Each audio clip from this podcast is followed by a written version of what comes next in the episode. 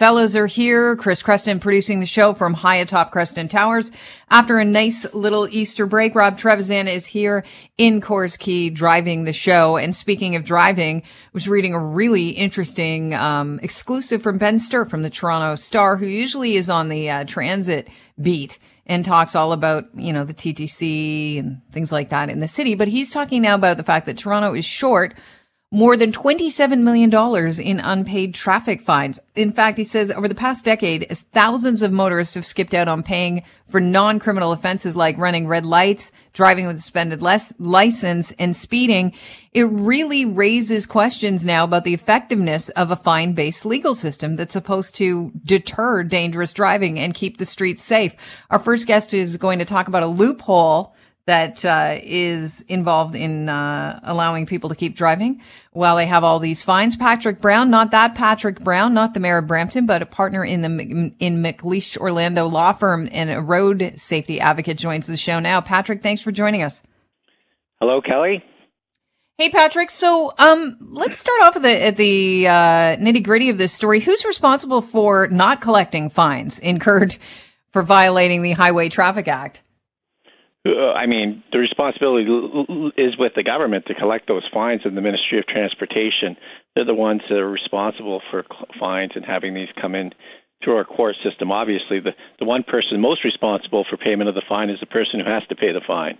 Right. And we find that there's clearly, most of us are good. Most of us try to uh, avoid the fines increasing or going to court. And what we do is we just pay the fine. But uh, I hear that the top offenders are the highest yearly value of defaulted fines in Toronto over the past decade have been related to obeying traffic signals. So these are people like uh, the people who are running red lights or fail to yield for a pedestrian, make a prohibited turn, uh, driving with a suspended license generated the second highest value of defaulted fines, driving without a permit, speeding, driving without a proper license, also in the top five. That's kind of scary when it comes to uh, the safety of the public in general. So there's a loophole that is allowing people or people are taking advantage of when it comes to being able to, you know, drive with these uh, fines that they've incurred. Yeah, what's scary about it is these bad drivers go, uh, break the law, run the lights, run the stop signs, uh, sometimes hit and kill people. Uh, they get a fine and they don't pay it. And so eventually that results in a suspension uh, of their license. Uh, but what you're finding is just repeat offenders, just back on the road, even with suspensions, they still get back behind cars, whether they borrow from a friend or a parent gives it to them, uh, and, and they're back on the road. And the scary thing about that is, with a license suspended, suspended, and they're still driving, they also don't have insurance.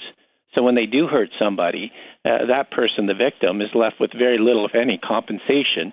There are some avenues available to them, but for the most part, uh, they have a very limited ability to be compensated for their injuries. So it's got a double effect. Like, not only is this person suspended, they're not paying their fines, but at the end of the day, they're driving without insurance as well, which is pretty right. scary. That's terrifying, in fact. So we've got the worst drivers, the ones that have already been uh, found breaking laws, now continuing to drive and putting everybody's safety at risk, not only their own. So um, you know, you've spoken to the gravity of having suspended drivers still on the road and how significant it is. H- how do we stop this from happening? Because it is happening.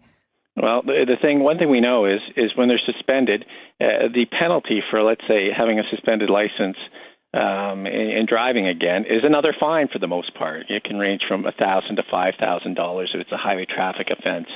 Um, they do have some jail up to six months, but it's very, if ever, given to to people.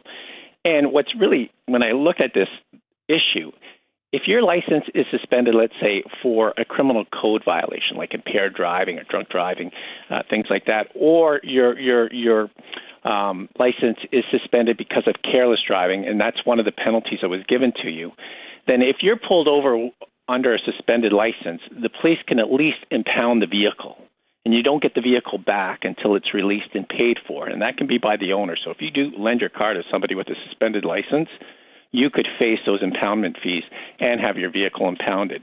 So, but the one thing is for unpaid fines, if your license is suspended because of an unpaid fine under the Highway Traffic Act, that impoundment provision doesn't apply. And so it's just one tool the police can't use to stop these people from mm. driving, and secondly, allowing those people to give them their cars. So we have to level the playing field.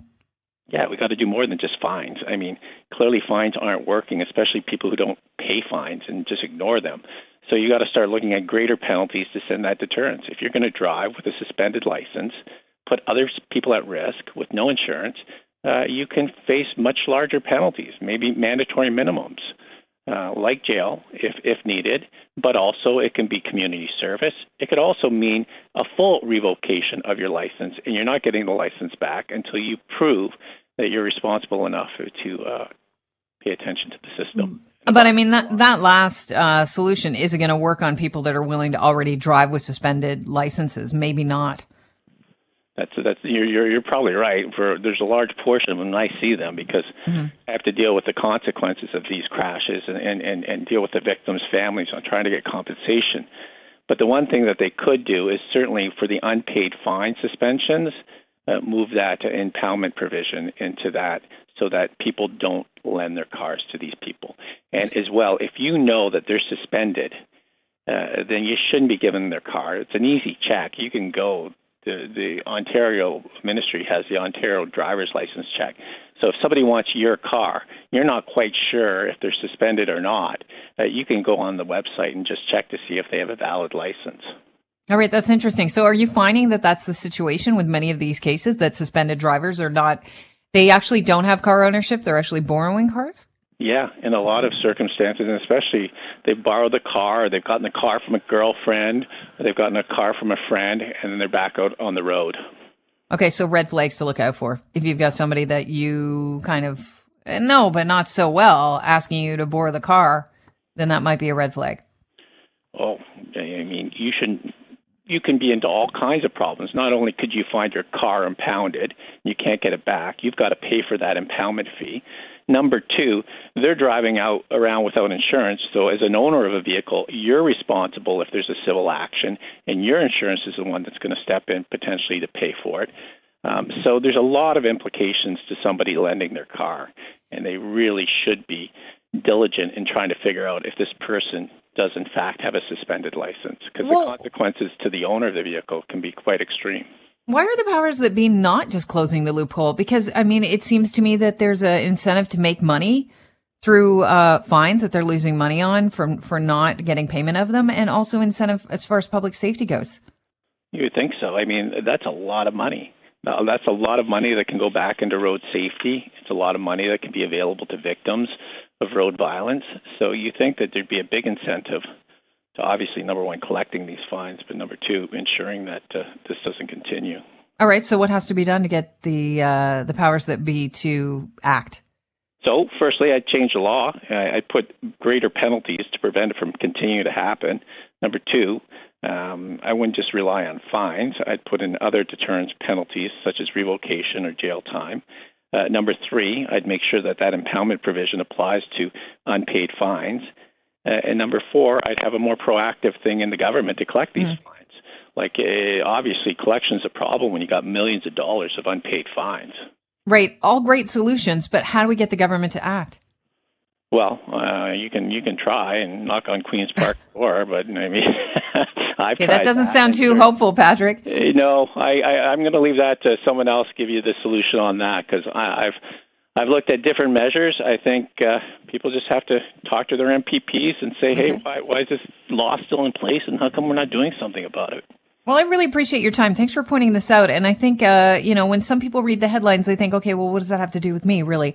Uh, because you know I don't owe any money, but it have, does have to do a lot with you if you get in a car accident with somebody who has a suspended license, and you know you're hoping, uh, you know, you need help with their insurance, and they just don't have valid insurance because of that. So I, I appreciate you pointing that out. Yeah, yeah. The other thing, Kelly, I mean, all they have to do is go in and they can pay those those fines. There is a reinstatement fee that they face, and there are also provisions where they can get a payment plan in place, so they can get a motion to extend time or have a payment plan in place. So, if they can't afford it uh, or can't don't have the money, there are options available to these individuals as well. All right. Thank you very much, Patrick. Have yourself a safe day. Okay. Take care. Bye bye. Cheers. Patrick Brown, partner at McLeish Orlando Law Firm and road safety advocate.